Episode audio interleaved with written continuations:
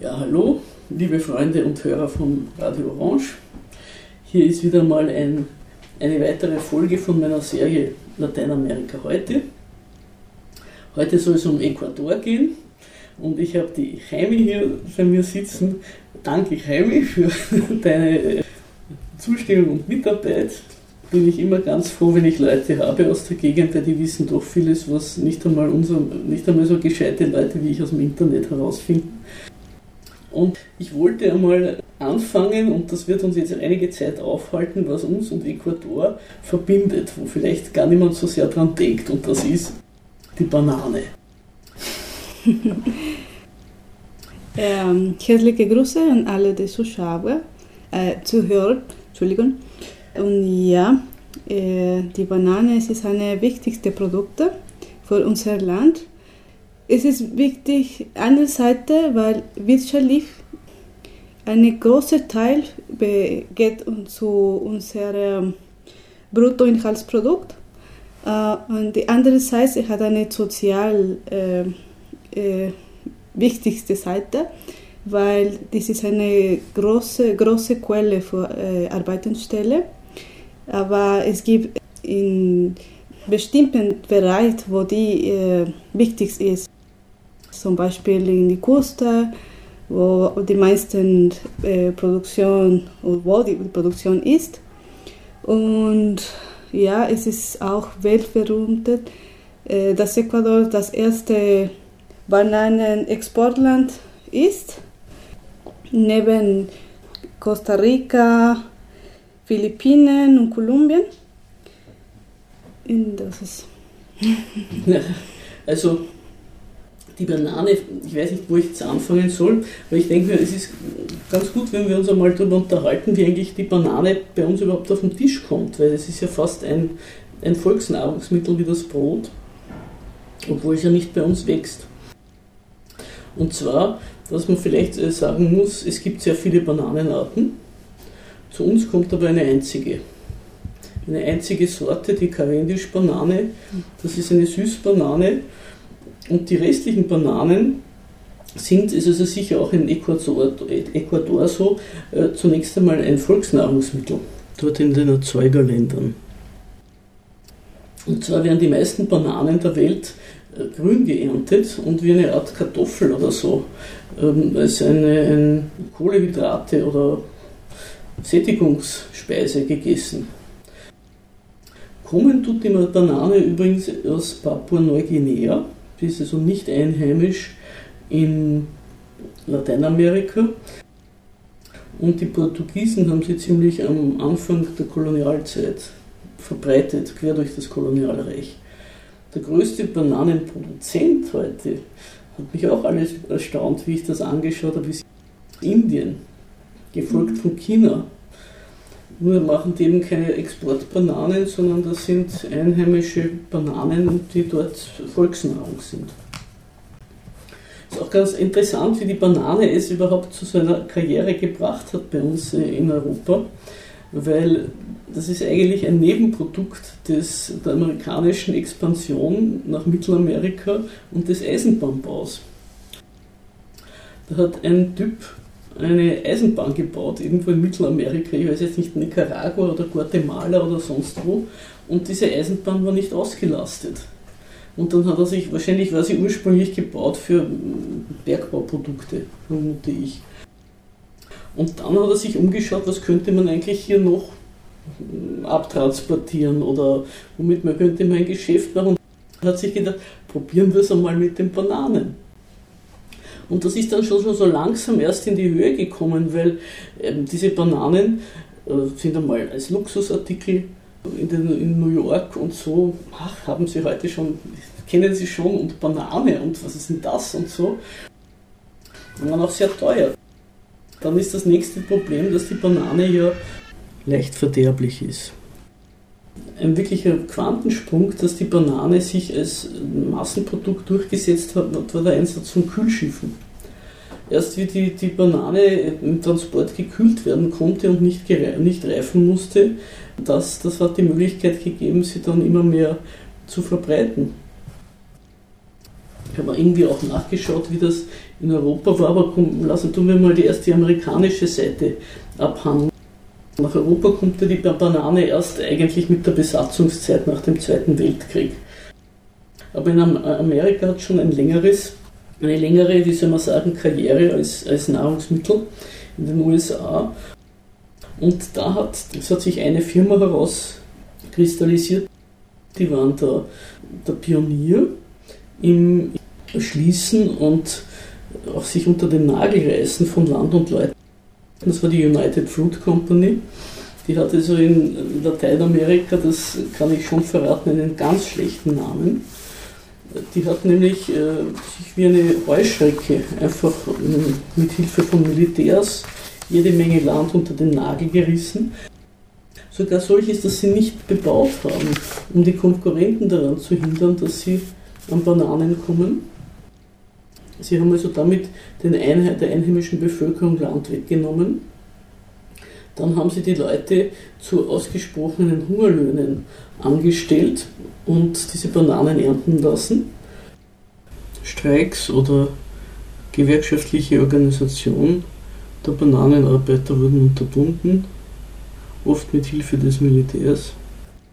Das, also das berühmteste in der Auseinandersetzung zwischen United Fruit und Bananenbauern ist das Massaker von Ciénaga in Kolumbien, mhm. das dann von García Márquez verarbeitet worden ist in den 100 Jahren Einsamkeit. Und so hat sich dann, es haben sich dann auch äh, Konkurrenten herausgebildet. Heute ist der Nachfolger von der United Fruit Company ist Chiquita. Es hat die United Fruit in Mittelamerika und eben auch teilweise den angrenzenden Staaten Südamerikas eine Art von Staat im Staat gebildet und eine solche Wichtigkeit gehabt für die Wirtschaftsleistung, dass sie sich eigentlich sehr viel hat erlauben können. Das Wort Bananenrepublik, das ist für Honduras geprägt worden, weil gerade Honduras auch außer Bananen eigentlich nicht sehr viel zu exportieren hatte. Und das bezeichnet irgendwie verächtlich einen Staat, wo die Regierung käuflich ist und wo, man, wo, wo sie nicht sehr souverän ist. Aber das hat eben damit zu tun, dass es für einen Staat sehr, sehr unangenehm ist, wenn er auf ein einziges, noch dazu Agrarprodukt so angewiesen ist. Also das wollte ich einmal zunächst einmal über die Banane ein bisschen was sagen. Vielleicht hast du auch wieder was einzubringen. Ja, okay. Ähm, über diese aufwertende Ausdruck Bananenrepublik mhm. äh, ist es eine Schade, dass dieser Begriff mhm. gibt. Ja. Ähm, und ist auch ähm, eine Schade, dass diese, diese das ist eine Schande. Schande, Schande ja. ja. Dass diese Länder von diese, nur von eigenen Produkten abhängig ist und dass die eine riesige Wirkung machen in ihrer Wirtschaft. Ähm, so, ich würde sagen, dass ähm, und auch, dass äh, von außen man kann politisch äh, beeinflussen. Das ist ähm, und äh, ich würde, ja, ich würde auch sagen, es geht nur nicht um, um die Bananen, sondern auch um den Öl ja, Erdöl. Ja, ja, das Öl zum Öl kommen wir noch. Das, das ist äh, ein mhm. weiteres Produkt. Ich möchte nur darauf hinweisen, was das eigentlich für ein Land heißt, wenn das auf so wenige Produkte angewiesen ist. Mhm. Weil alles, was ein Land nicht selber erzeugt, mhm. muss es importieren. Und importieren kann es nur entweder indem es etwas verkauft oder indem es sich verschuldet. Mhm. Und es ist ja auch immer sehr im Interesse gewesen der USA, um Lateinamerika zu ihrem Hinterhof zu machen, dass dort keine Produktion zustande kommt. Also viele, viele von den, äh, wie soll ich sagen, Feindseligkeiten und Angriffen, die äh, die USA gegen verschiedene Staaten Amer äh, Lateinamerikas derzeit gegen Venezuela, aber auch gegen Brasilien, die vorige Regierung Brasiliens gemacht haben, liegt daran, dass die versuchen, eine eigene Produktion in die Wege zu leiten, um nicht mehr so viel importieren zu müssen. Und damit würden sie dann als Markt ausfallen für die USA. Also deswegen ist es sehr wichtig, diese Staaten auf dem Status der Bananenrepubliken möglichst zu lassen, weil damit bleiben sie in Abhängigkeit sowohl politisch als auch ökonomisch von den USA. Über die Bananen gab es ja auch vor in den 90er Jahren richtige Streitereien zwischen der EU und, und den USA wer, ähm, welche Bananen importiert werden dürfen. Und das, das Witzige dabei war, dass es Bananen, die USA und die EU haben sich gestritten um Bananen, die weder in den USA noch in der EU äh, angebaut werden. Die EU wollte mehr afrikanische Bananen aus den französischen Überseegebieten und aus Vertragspartnerstaaten importieren. Und die USA haben gesagt, nein, nein, das ist Protektionismus, unsere Chiquita-Bananen müssen den Markt beherrschen was glaube ich zugunsten der USA ausgegangen ist, wenn ich mir heute die Bananen anschaue. Natürlich ist die, die United Fruit, wie sie, je mehr sie die Produktion ausgeweitet haben und je mehr sie die Transportwege beschleunigt haben und eben das Kühlschiff, umso billiger sind die Bananen geworden. Und heute ist ja die Banane eigentlich, also ich kann nur von Österreich reden oder von Mitteleuropa, aber das ist so ein, ein Grundnahrungsmittel und hat auch so eine gewisse Symbolik bei uns, weißt du? Solange man sich Bananen leisten kann, ist man nicht arm. Mhm. Weißt du, was ich meine? Und es war auch, du hast das nicht miterlebt, wie die DDR und, und Ost Osteuropa 1989, 90, wie sich die ihren, ihren Sozialismus weggeworfen haben und sich geöffnet haben dem westlichen Kapital. Und da haben sie alle gesagt, überall wurden wir bespitzelt und nirgends waren Bananen. Also die Banane ist geworden zu so einem Symbol des, des westlichen Konsumismus. Was, wie soll man sagen, was sich jeder leisten kann, auch wenn er sonst ein armer Schlucker ist. Also die, die, die United Fruit hat ja in Lateinamerika auch überhaupt die Politkultur auch ein bisschen geprägt. Sie, hat sich, sie war darin auch ein Vorreiter für das, was Firmen heute auf der ganzen Welt machen. Möglichst wenig Steuern, Abgaben und Zölle zahlen möglichst Hungerlöhne zahlen und wenn irgendwas nicht passt, einfach Politiker bestechen, damit alles wieder für die United Fruit gemacht wird. Also sie ist ein, nicht nur die Politkultur, die ganze Ökonomie. Die United Fruit war, kann man sagen, ein, ein Rambock der USA in der Unterwerfung Lateinamerikas. Aber es ist zum Beispiel, warum, warum die Banane so beliebt ist. Erstens einmal ist sie sehr schnellwüchsig und anspruchslos. Die normale Banane, also nicht unbedingt die, die zu uns kommt, diese, diese schon hochgezüchtete Banane, die wachsen eigentlich überall und man muss sich nicht darum kümmern. Sie, sie wachsen auch das ganze Jahr durch. Sie haben nicht Reifeperioden und, und Stillstandsperioden. Also sind sie auch in der sogenannten Totensaison, sind sie, sind sie da. Und äh, in Kaffeeangebaugebieten zum Beispiel habe ich gelernt, ähm, werden sie als Schattenpflanze auch eingesetzt. Sie sind also auch ein Nebenprodukt von anderen Wirtschafts-, also anderen Agraranbau, Feldfrüchten oder so. Ja. Auch übrigens, Ecuador ist auch nicht nur der größte Exporteur, siehst du, das habe ich auch nachgeschaut, sondern es hat auch die höchste Konsumption pro Kopf im Inland. Mhm. Also gerade diese grünen Bananen, nehme ich an, die sind. Aber vielleicht von Lateinamerika? Ja. Ähm, ja, also ich weiß nicht, ähm, wo sonst noch die Banane so, so wichtig ist, aber es ist, erscheint mir natürlich logisch, wenn sich so viel dreht um die Banane in Ecuador und sie so gut eingeführt ist, dass dann natürlich auch viel davon in den einheimischen Konsum geht. Aber ich bin sicher, das sind ganz andere Anbaumethoden. Also das, was in den Export geht, das ist alles schon hochtechnologisiert und da wird diese Bananen, die bei uns, die bei uns aufkreuzen, da, da ist nichts zufällig. Also die sind von der Wiege bis zur Bahre mit, mit sicher auch mit Agrarchemie und sonst was äh, vollgestopft und gebadet. Zum Beispiel die Schale, die soll man also fast nur mit Handschuhen angreifen, hat mir so erklärt, weil sie immer bevor, bevor sie verschifft werden, gleich einmal in irgendein Desinfektionsmittel oder irgendein sowas hineingetaucht werden. Ähm, ich, ich, glaube, in die Banane für den inneren Konsum, mhm. äh, die, die, die Früchte, die bleibt in der Pflanze. Und die dort steht, bis reif, reif ist. Ja, das ist der Unterschied mit den Bananen, die exportiert sind. Die ja. werden grün, die werden auf jeden Fall grün geerntet und nachgereift. Aber was ich geschaut habe, also die, die wenigsten Leute in, in den Anbaugebieten essen die Süßbananen. Weil wenn sie so noch unreif sind, haben sie mehr Stärke.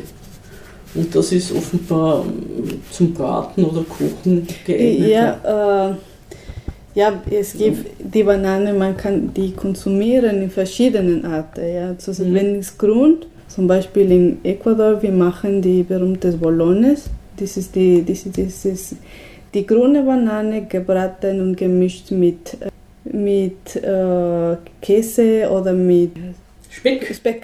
Mit Speck. Und äh, es gibt auch. Äh, Aber du kannst es ruhig Spanisch sagen, ich kann auch Spanisch. Okay. Wenn du ein Wort nicht weißt, das okay. ist vielleicht, dann übersetze ich es, das ist mhm. vielleicht einfacher. Okay, das, ja, man kann auch, äh, wir machen wie eine Kompott, Bananenkompott, das meistens sind von Kindern, mhm. die, die Großmutter und die Mutter, die, die haben, die glauben, das ist, es ist eine Frucht reich in Phosphat und mhm. Magnesium und alle diese Minerale. Und auch ist es ähm, zum Beispiel in der Schule, die Lehrer, die sagen immer, wenn ein Kind eine Banane gegessen neben ein, ein Brot, mhm. ist es schon, schon genug vom Frühstück. Mhm. Ja, und äh, ähm, zum Beispiel für die Frühstücke, die, die, die, die die Stadt gibt, die, die immer schicken Banane. Banane mhm. Ja, ähm, also für die Schulspeisung wird das verwendet. Mhm. Mhm. Äh, auch äh, ja, die grüne Banane kann man verwenden. Auch, ähm, es gibt die, die Banane ist aplastada. Wenn sie, wenn sie sozusagen zu Brei gemacht wird. Mm, nicht Brei ist como machacada nomás.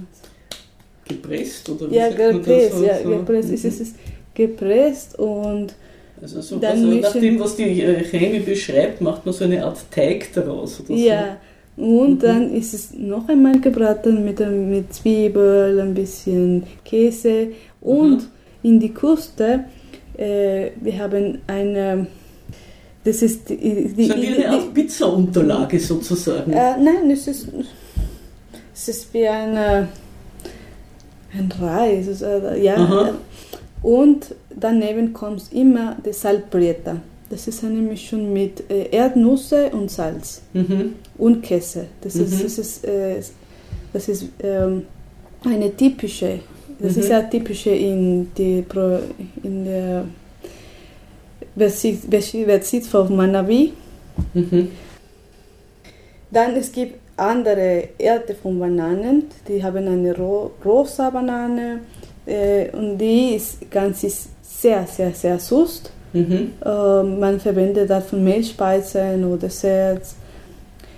Es gibt auch eine andere Banane, die ist süß, aber ist ähm, wir, wir, machen immer den Unterschied. Gelbe Banane, grüne Banane mhm. und die, die Banane als Frucht. Ja? Mhm. Die gelbe Banane man kann man auch verwenden vom Kuchen auch und auch gebraten. Wir mhm. schneiden in kleine Schnitte und dann ist es, wird gebraten. Und wir sagen, das ist el Maduro. Das ist Maduro. Reif, reife Banane Maduro. Halt. Mhm. Der, der Grün ist es el, el Verde und die andere ist es die Früchte. Was Chemie offenbar damit ausdrücken will, ist, dass die grüne Banane nicht als Obst betrachtet wird, sondern eben als eine Art Beilage zu salzigen Speisen. Naja. Und ja, ich glaube für unsere, unsere Leute, ja, die Banane ist auch sehr geschätzt. Mhm. Ja, äh, weil es ist ein Sättigungslebensmittel. Bei uns eine ganze Teil von der Pflanze, es kostet 75 Cent. Mhm. Äh, es ist sehr billig. Mhm. Es ist sehr billig und äh, man kann viele Nutzungen damit ja, äh, füllen. ja, und man kann, kann man auch trinken, das ist mit Milch, ist als Mhm. eine Milchshake.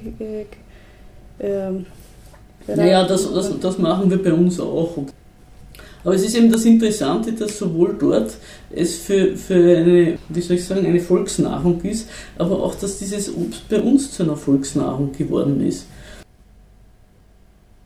Das ist schon beachtlich für etwas, was von so weit herkommt. Und ich weiß nicht, ob das jetzt alle wissen, ich hoffe nicht, dass ich niemanden langweile, aber die Bananen werden ja bei uns erst gereift. Also es gibt richtige Bananenreiffabriken. Die Bananen werden grün gepflückt und werden in Kühlschiffen hertransportiert und werden dann in Hallen, ich weiß nicht, zwischen einer Woche oder so ungefähr, werden die gereift, bevor sie in die Geschäfte kommen. Also die werden dann von grün auf gelb getrimmt. Mhm. Es hat sich herausgestellt, habe ich dann gesehen, dass die, die Leute am liebsten die Bananen kaufen, wenn der Stingel noch ein bisschen grün ist. Hm. Ja, das ist ein Unterschied. Zum Beispiel, mein Mann ist, ist Koch und er, er, er macht äh, die, Pro die Nationalprodukte am Mhm. liebsten. Mhm.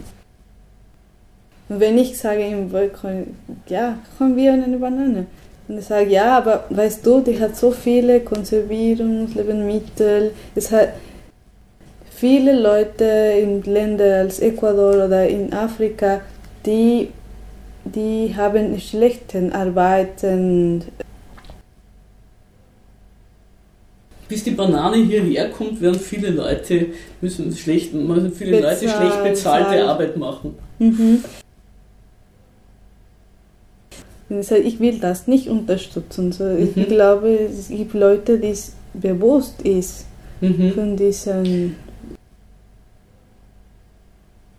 Ich, ich persönlich, aber das ist eine rein persönliche Sache, mag die Banane nicht besonders, weil ich habe immer das Gefühl, es ist eine Mehlspeise, die sich als Obst verkleidet.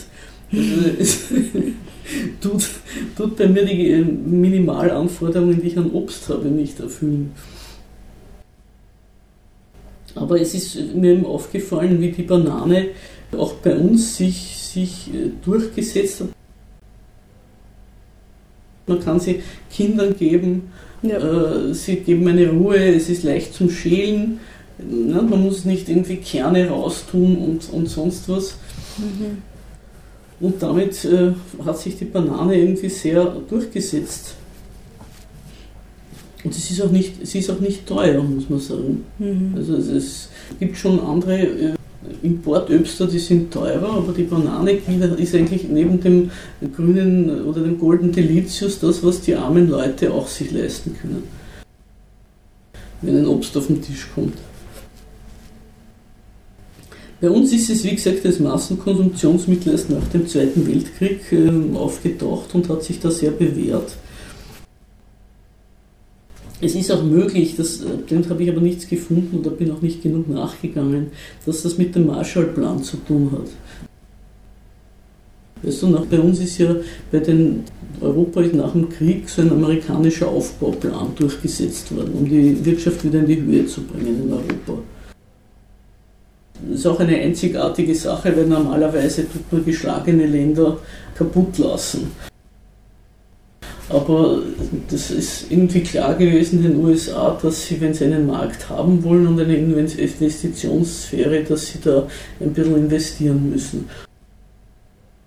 Und da sind bei diesen Marshallplan-Hilfen sind alle möglichen Nebenbedingungen gewesen und es kann schon sein, dass damals auch die Bananen, wie soll man sagen, promoted worden sind, also da beworben worden sind oder vielleicht sogar zur Bedingung gemacht worden sind. Mhm. Einfach so Hilfspakete, wenn die mit Bananen kommen, naja, dann werden sie schon gegessen. Und so hat sich das dann eigentlich in Europa auch entwickelt. Und sie waren auch kann ich mir vorstellen, ähnlich wie das Corned Beef oder der Kaugummi oder so, das waren eben die Abzeichen der Sieger. Und es ist ja oft so, dass die Unterworfenen, weißt du, nach einem Krieg gerne von den Siegern die Sachen übernehmen, wenn sie das Gefühl haben, dann kommen sie auch wieder in die Höhe. Äh, ja, und sie gehört, die Banane gehört auch so zum Wiederaufbauen, zum Wirtschaftsaufschwung. Jetzt sind schon so viele Bananen da, es geht uns wirklich gut. Mhm. Das ist so ein messbares Zeichen gewesen, weißt du? Mhm. Nur, dass du verstehst, was die Banane eigentlich alles für Stufen äh, durchgemacht hat, bevor sie bei uns so eingeführt war. Ich habe auch das, diese Einleitung gewählt mit der Reime über die Banane, weil es gibt eine Art und Weise, andere Länder zu betrachten heutzutage, die mir sehr zuwider ist. Man bewundert das Fremde, das andere und so. Mir geht es dem gegenüber darum zu zeigen, wie ähnlich eigentlich die Bedingungen dort und da sind. Das ist vielleicht weit weg, Ecuador, aber genau die gleichen Probleme wie bei uns, dass man an Geld kommen muss, wenn man sich sonst nichts kaufen kann. Äh, das haben die dort auch. Und die Banane verbindet uns und Ecuador als Nahrungsmittel und auch als Wirtschaftsfaktor. Und es ist übrigens, ähm, wird befürchtet, dass auch diese Banane, ich sage es nur für alle Bananenfreunde, die wir jetzt äh, essen, dass die, es hat schon einmal vorher eine Bananensorte gegeben und die ist an Schädlingen zugrunde gegangen. Und dann haben sie sich sehr bemüht, diese jetzige Export-Süßbanane zu züchten und die ist halt auch sehr überzüchtet. Und deswegen wird befürchtet, dass die auch einmal einem Schädling zum Opfer fällt. Na gut, wenn wir die Banane irgendwie ausgereizt haben, oder fällt dir noch was ein zur Banane, dann würde ich vielleicht auch noch sagen, naja, und noch was, der Bananenweltmarkt, das wollte ich auch sagen. Da war natürlich auch der Fall des eisernen Vorhangs, hat den Bananenproduzenten einen ganz neuen Markt erschlossen. Weil die Bananen waren vorher eben deswegen so selten, in den osteuropäischen Ländern, weil das ein Devisenimport war. Und die haben halt ihre Devisen nicht so sehr für, für solche äh, Luxusprodukte im Sinne des Sozialismus, waren das Luxusprodukte ausgegeben.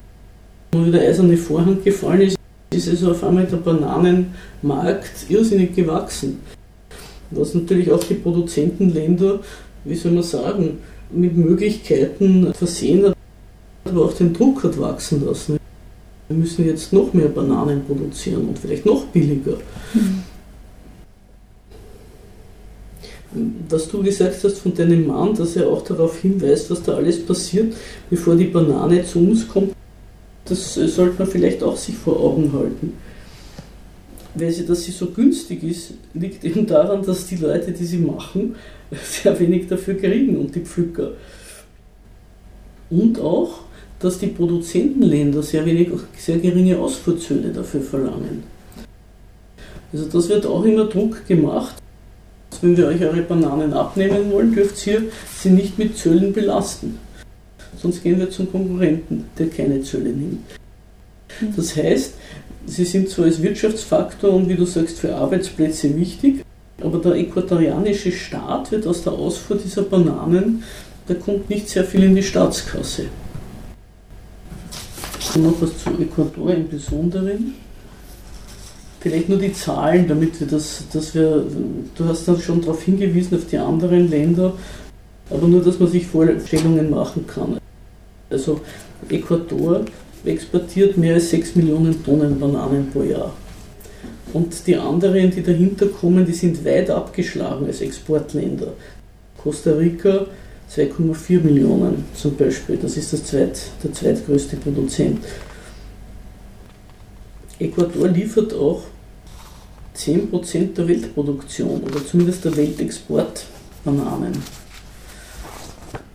Dann kann man sagen, in Deutschland wird fast eine Million Tonne pro Jahr verzehrt. Das heißt, Ecuador exportiert, das ist doch ein recht kleines Land, sechsmal so viel wie Deutschland in einem Jahr ist. Und die ganze Infrastruktur der Ecuadors ist offenbar gewachsen rund um diese Bananen. Also Guayaquil, diese eine Stadt, das ist ja hauptsächlich ein Bananenverschiffhafen. Und es führen auch alle, alle Straßen sozusagen dorthin zum Hafen, damit diese Bananen schnell verschifft werden können. Also gut, jetzt habe ich wirklich alles zur Banane gesagt, was ich zu sagen, wollte. Wenn das recht ist oder außer du willst noch was ergänzen, dann können wir zum Öl übergehen als zweiten Hauptdevisenbringer Ecuadors. Das Öl ist ja ähm, erst in den 70er Jahren haben sie angefangen, das abzubauen. Und zwar von Texaco und Shell. Und seit den 90er Jahren wird es von der staatlichen Firma Petroecuador betrieben. Jetzt muss man zum Öl vielleicht auch sagen, auch beim Öl sollte man vielleicht ein bisschen einen Hintergrund bringen. Man merkt ja an Venezuela, was Ölstaaten oder auch an Saudi-Arabien, was die für eine Wichtigkeit haben in der Weltpolitik auch. Die haben nämlich einen Rohstoff, den braucht jedes Industrieland. Weil das ist eben eine, das Schmiermittel, das energetische oder Energieschmiermittel der, der gesamten Industrie. Immer noch. Und deswegen wollen gerade die Amerikaner als Weltpolizist, aber natürlich auch ihre Verbündeten die Hand auf den Öllieferungen haben. Obwohl der, der Gaddafi der sehr brav das Öl geliefert hat und auch Venezuela ja äh, in die USA das Öl geliefert hat. Das ist ja nicht so, dass sich Venezuela verweigert hat, sondern es haben jetzt die Amerikaner gesagt, sie wollen von dort nichts mehr importieren. Aber die USA wollen eigentlich auch keine Länder, die mit diesem Öl selber Politik machen. Wie das in Venezuela, hat mir meine venezolanische Freundin gesagt, da lernen die Kinder schon in der Schule, wir haben eine Ressource und die müssen wir verteidigen. Die gehört uns und die dürfen wir nicht herschenken und die dürfen wir uns nicht wegnehmen lassen. Und äh, das Problem beim Öl ist aber, im Land selber, auch in Ecuador, hat es keinen Wert. Ja. Es ist erst dann was wert, wenn man es verkauft auf dem Weltmarkt. Man hat also diese Ressource, aber schon die ganze Technologie, um das Öl zu fördern und geschweige dann auch die Technologie, um das Öl zu raffinieren, damit man es überhaupt im Inland irgendwie verwenden kann, die kommt von auswärts. Mit dem Öl hat man zwar eine Ware, die jeder will, aber deswegen ist man auch bedroht, wenn man sich als Land, der, wie soll ich sagen, als nicht industrialisiertes Land mit diesem Öl, wie es zum Beispiel in Venezuela sie wollten, sich eine Industrie aufbauen will. Das gefährdet auch wieder, wie ich am Anfang gesagt habe, diese Arbeitsteilung von Märkten und Produktionsländern. Und deswegen ist das Öl eine zweischneidige, ähm, ein zweischneidiger Segen. Auch das sieht man auch an Ecuador. Es ist, wie gesagt, dieses Öl entdeckt worden. Es ist übrigens, ich weiß bis heute, es ist mir auch nicht gelungen herauszufinden, dieses Petro Ecuador ist so eine staatliche Firma, aber wer da alles auch noch mitnascht oder investiert oder was herauskriegt an privaten Firmen, das weiß ich nicht. Aber die Öleinnahmen sind halt immer mehr in die Höhe gegangen und da hat die Regierung von Sixto Duran Bailen in den frühen 90er Jahren mit dem IWF liberale Experimente gemacht, die dann meistens in die Hose gehen, für die Bevölkerung zumindest. Das war auch in Ecuador so. Und zwar haben die Banken mit auf das gestützt auf diese zu erwartenden Öleinnahmen völlig freie Hand bei der internationalen Kreditaufnahme bekommen. Jetzt sage ich das nur zum Beispiel zu auf die Euro-Schuldenkrise und auf Österreich bezogen. Ja klar, seit der Euro eingeführt worden ist, hat man ein Weltgeld, mit dem man sich verschulden kann. Und das hat man ja dann auch gesehen bei, in Europa, wozu das geführt hat, bei Griechenland oder bei Portugal. Die, die verschulden sich weit über ihre Kapazitäten, die Schuld auch nur zu bedienen. Österreich zum Beispiel, noch bevor es der EU beigetreten ist und wie es noch den Schilling gehabt hat, da konnte eine Bank nicht so ohne weiteres einen Kredit im Ausland aufnehmen. Da musste das über eine generelle nationale Bankenaufsicht gehen. Die mussten das genehmigen. Und unter äh, Duran Bailen ist das alles ausgehebelt worden. Und die Banken haben gesagt, nein, nein, wir haben ja eh das Öl hinter uns und wir können Schulden aufnehmen. Nur damit du auch weißt, wie es zu dieser Schuldenkrise der 90er Jahre gekommen ist. Und sie haben genauso freie Hand gekriegt, völlig, äh, also kein Konsumentenschutz für nationale Kreditvergabe. Also sie konnten sowohl Firmenkredite äh, vergeben, jede Firma, die gesagt hat, ich habe eine Idee, konnte kommen und Kredit kriegen. Aber auch jeder Mensch, der gesagt hat, ich brauche einen neuen Eiskasten oder ich brauche ein neues Haus, her damit. Auch die haben sehr leicht Kredit gekriegt. Auch das ist etwas, was wiederum Ecuador sehr verbindet mit der EU. Nur war Ecuador früher dran dabei. Und das hat natürlich zu einer hohen privaten Verschuldung geführt und äh, wie sich das, wie das halt so geht. Natürlich hat es dann jede Menge Korruption gegeben, weil wenn das Geld so leicht zum Kriegen ist, dann kriegen auch Leute Gefälligkeitskredite und da wird auch nicht geschaut genau, was die für Sicherheiten haben. Es sind eigentlich alle Überlegungen, ob die Leute diese Kredite, die sie aufnehmen, auch wirklich bedienen können, sind hintangestellt worden. Das hat natürlich wiederum dazu geführt, dass sich erstens sehr, sehr viele Firmen gegründet worden sind, die Importe gestiegen sind und äh, auch der Staat viel in die Infrastruktur äh, investiert hat und das alles mit großer Auslandsverschuldung. Und dann, wie soll ich sagen, vor allem seit, den, seit 1990 Seit dem Ende des äh, Sozialismus ist ja der Kreditmarkt sehr global. Das heißt, die Schuldenkrisen sind nicht mehr auf einzelne Länder beschränkt. Ecuador ist es eigentlich das ähm, Verhängnis geworden, jetzt abgesehen davon, dass es halt viel zu viel Kredit gab und zu wenig Produktion, um den irgendwie zu beglaubigen.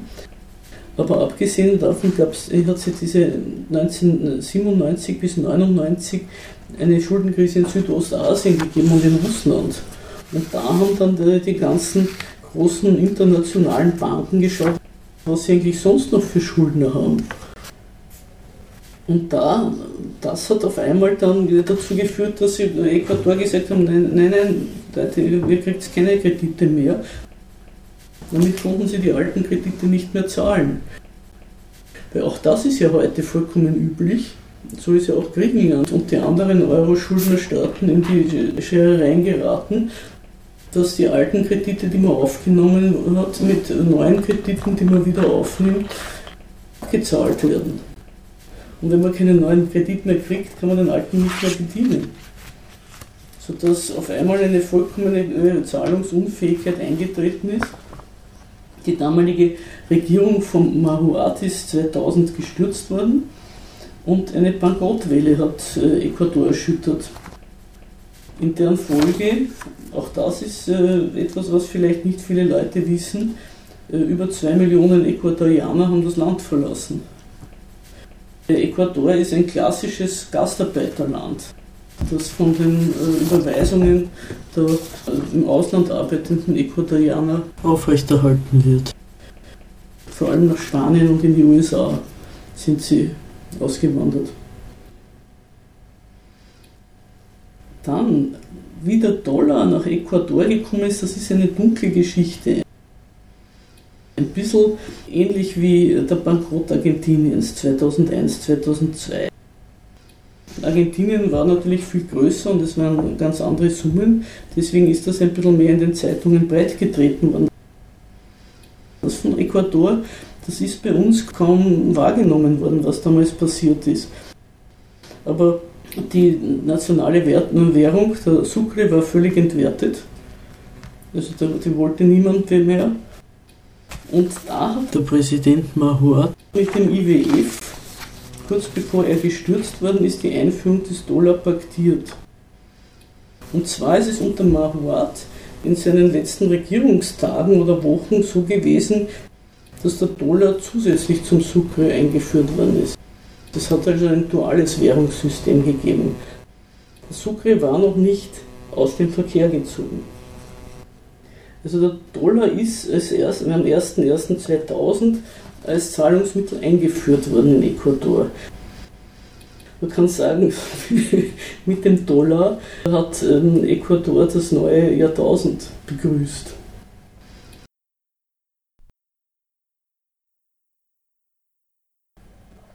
Ja, hallo, liebe Freunde und Hörer von Radio Orange.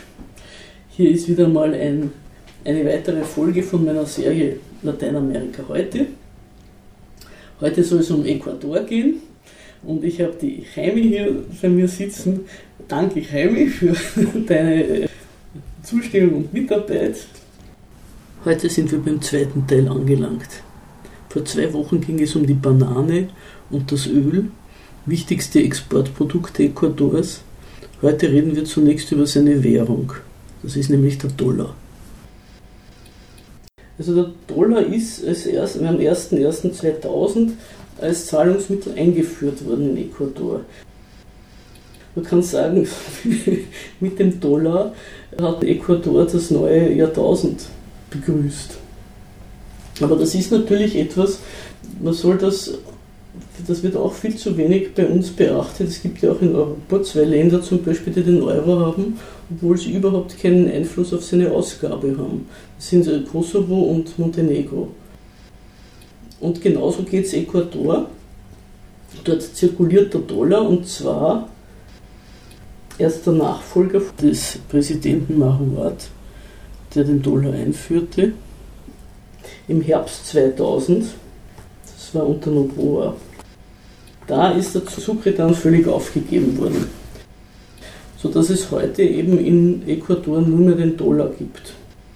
Also Ecuador zahlt und misst seine ganze Wirtschaftsleistung und das ganze Wirtschaftsleben hängt ab von einem Geld, das außerhalb der Landesgrenzen ausgegeben wird.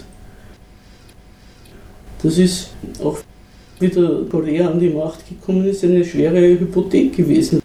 Weil das gibt Ecuador eine Abhängigkeit von den USA, die ist noch schwerer, möchte man sagen, als die von durch die Banane.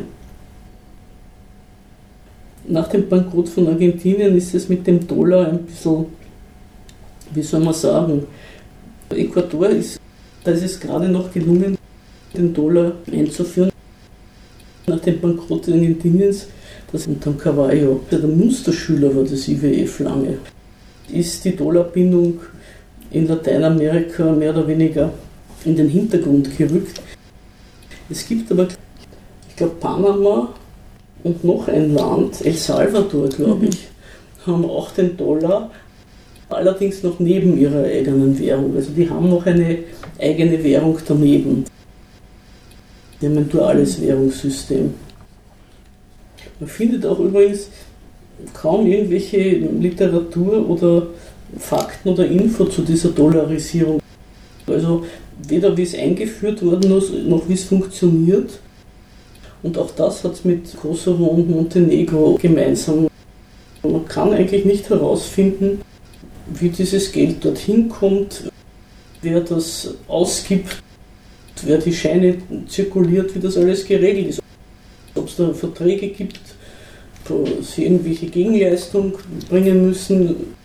Wie möglich ist es genug von dem Dollar in Umlauf ist, wie das alles geschieht.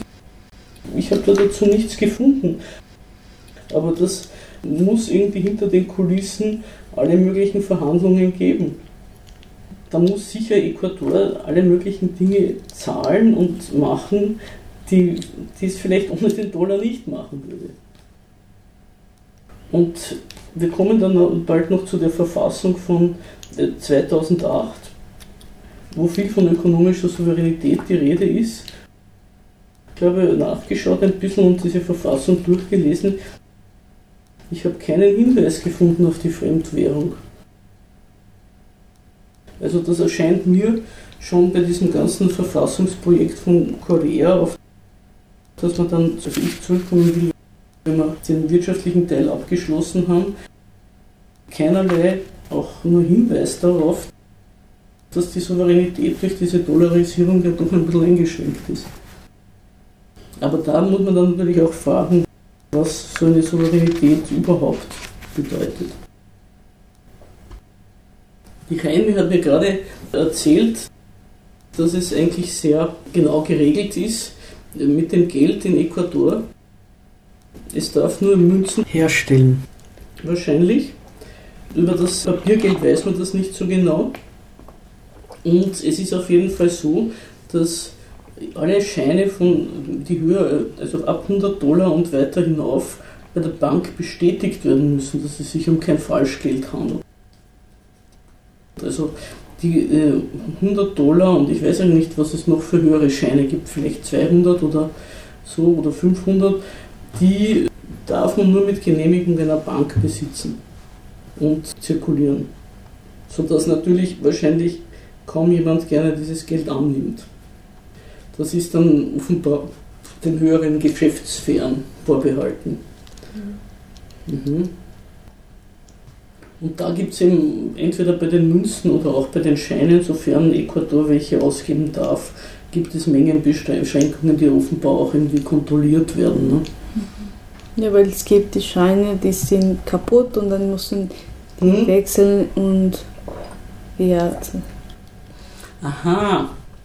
Also es dürfen sozusagen kaputte Scheine ersetzt werden, aber die müssen wahrscheinlich dann die ecuadorianische Notenbank muss dann vorweisen, dass sie genauso viele Scheine auch eingezogen hat. Also es ist nur eine, eine reine Geldpflege, die da gestattet ist, aber kein, keine, wie soll man sagen, es darf kein neues Geld, kein frisches in die Welt gesetzt werden. Ecuador ist, das betrifft vielleicht auch noch die Ölfrage zunächst einmal,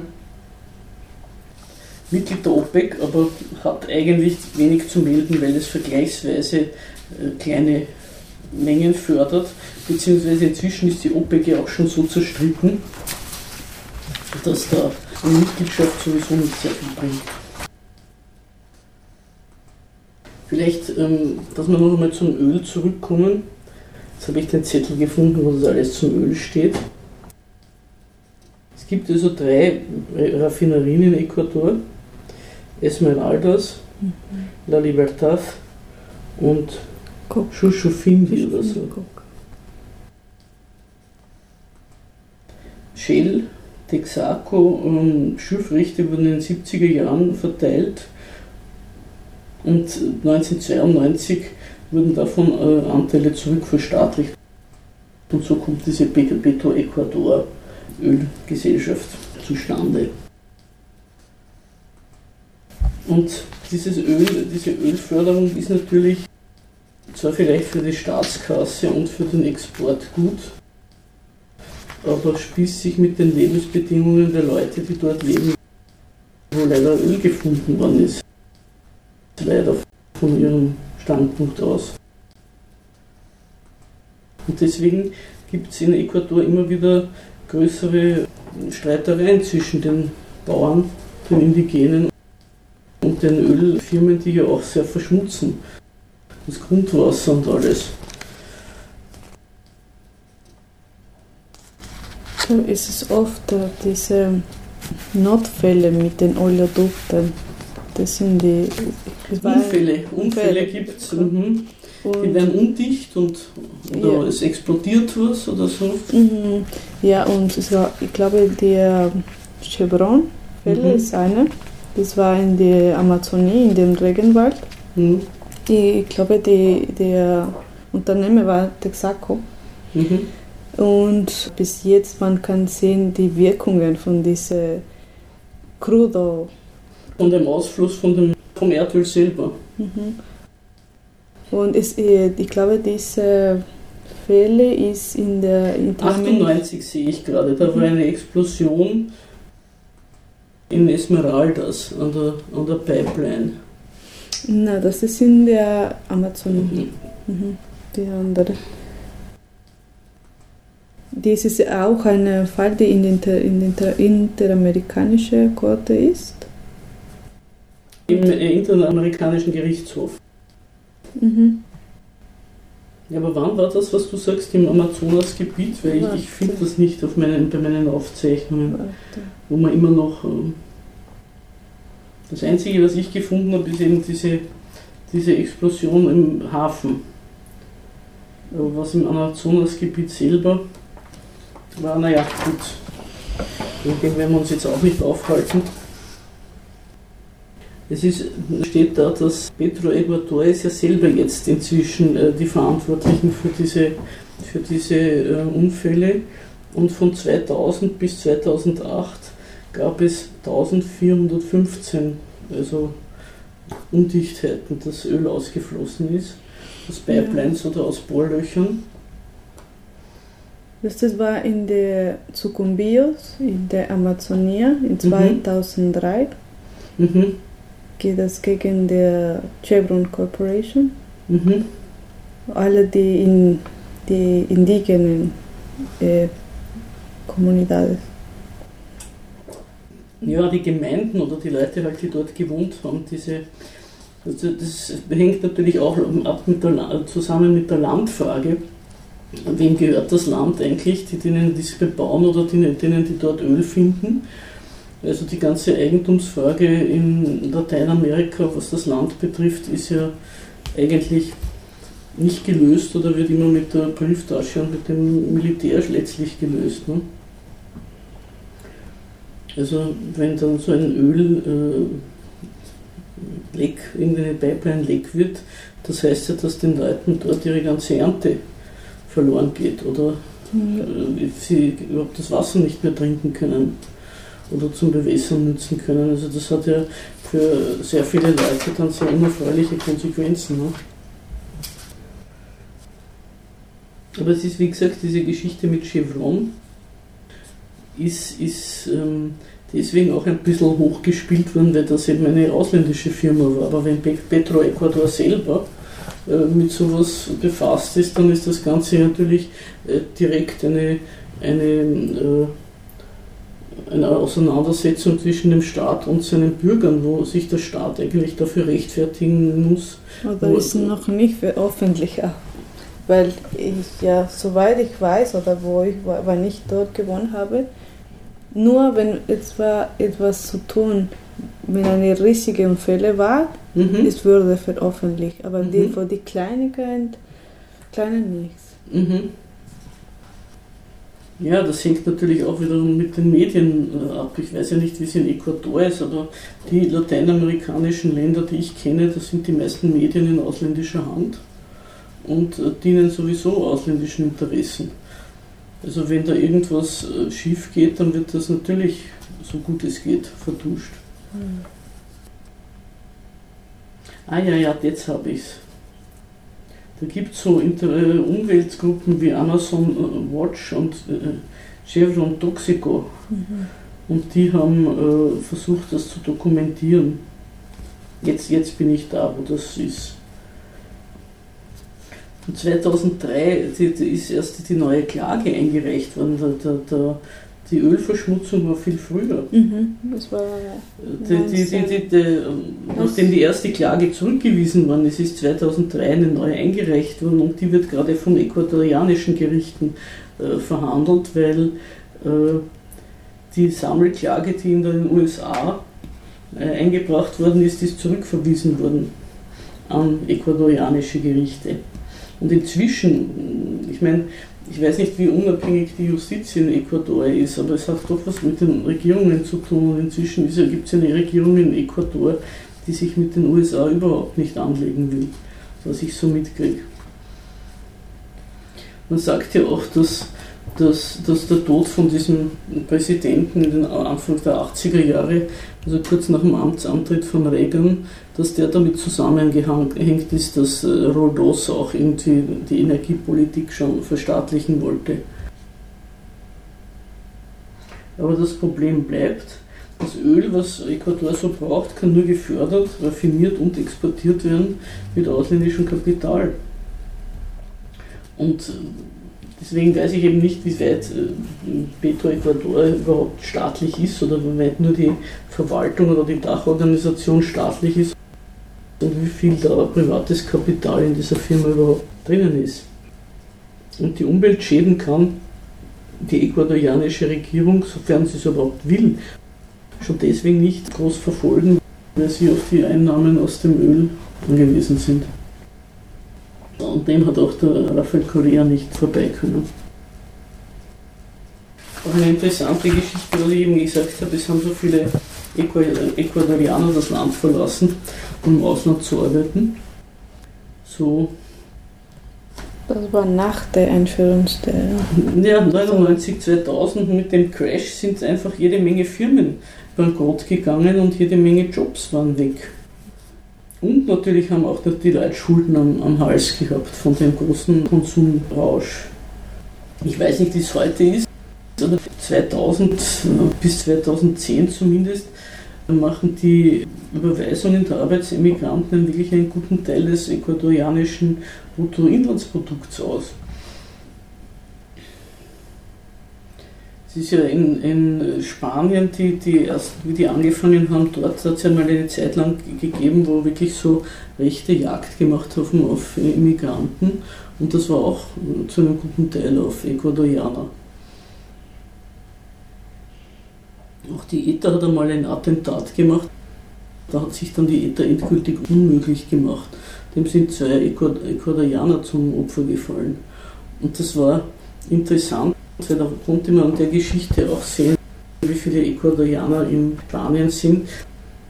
Die haben am Flughafen von Barajas irgendwen abgeholt oder hingebracht und haben gewartet auf ein anderes Flugzeug, um wieder wen abzuholen und haben sich im Auto schlafen gelegt. Und die ETA hat den Flughafen angerufen und hat gesagt, wir haben eine Bombe gelegt. Und der Flughafen wurde evakuiert. Aber diese zwei Leute, die in den Autos geschlafen haben, die haben das nicht gehört. Und die sind dann diesem Attentat zum Opfer gefallen. Und da hat man eben auch gesehen, wie viele Ecuadorianer da sind, dass die dauernd zum Flughafen fahren und Leute abholen und hinbringen. Mhm. Ja, das war wirklich eine traurige Momente in unserer Geschichte.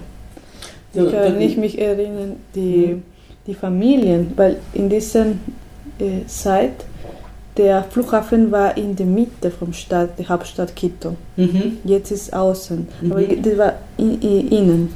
Und immer, wenn man vorbei äh, dort war, man konnte sehen, die Familie, die haben sich verabschiedet. Mhm. Nicht in der Warte, in die, in, drinnen in der Warte. In Wartesaal. Da war gar kein Platz. Da war kein Platz und es war draußen und es war nur ein, eine Recha. Ein Gitter. Es war nur eine Kitte und es war voll von Leuten. Und es war auch traurig, weil in die amteste Bezirk, zum Beispiel Coto, Bezirken. Mhm. Cuenca, Cotopaxi, Azuay, Cotopaxi, die, die, die Kinder sind geblieben mit mhm. den Großeltern. Mhm. Und ja, so die, alle, die für die Familie kehren, weil es war äh, getrennt. Und es gab viele Probleme mit Kindern, weil die, die, die die Eltern, die waren Leute, die analphabetisch waren mhm. und die könnten nicht die Kinder in der Schule unterstützen. Mhm. Ah, die Großeltern. Die, Großeltern, konnten nicht lesen und schreiben mhm. und die Eltern waren im Ausland und die Kinder genau. mussten ihre Hausübungen allein machen. Mhm. mhm. Ja, aber andererseits die, das Geld, das gekommen ist, war eine Unterstützung zum Leben. Die haben angefangen zu Häuser abbauen ja. und man konnte zwischen diesen Jahren sehen, weil es hat zum Beispiel angefangen, eine von den Nachbarn, von der Nachbarn, äh, von der Stadtviertel ist äh, eingewandert. Ausgewandert. Ausgewandert. Und äh, dann ist, er hat angefangen, sein Haus aufbauen. Mhm. Das war größere und mit zwei Stocke. Mhm. Und dann die andere, sie hat auch eine Schule, äh, Schule gemacht, damit er äh, Ausland fliegen kann und so weiter. Mhm. Und äh, es ist ein bisschen lustig, weil es gibt einen kleinen Dorf, der heißt ähm, Otavalo und zwischen äh, äh, Otavalo und San Pablo, das sind kleine Dörfer, es gibt eine riesige Autobahn. Mhm. Und in den Seiten von den Autobahnen, man kann sehen, diese riesige und über... Aber Moment, es gibt zwischen zwei Dörfern eine Autobahn, warum eigentlich? Ja, das ist, ich weiß, es ist vorbei und mhm. die haben so gebaut. Das Rätsel hat sich inzwischen geklärt. Es handelt sich um die Panamerikaner, die auch durch Ecuador geht und eben auch durch diese beiden Dörfer.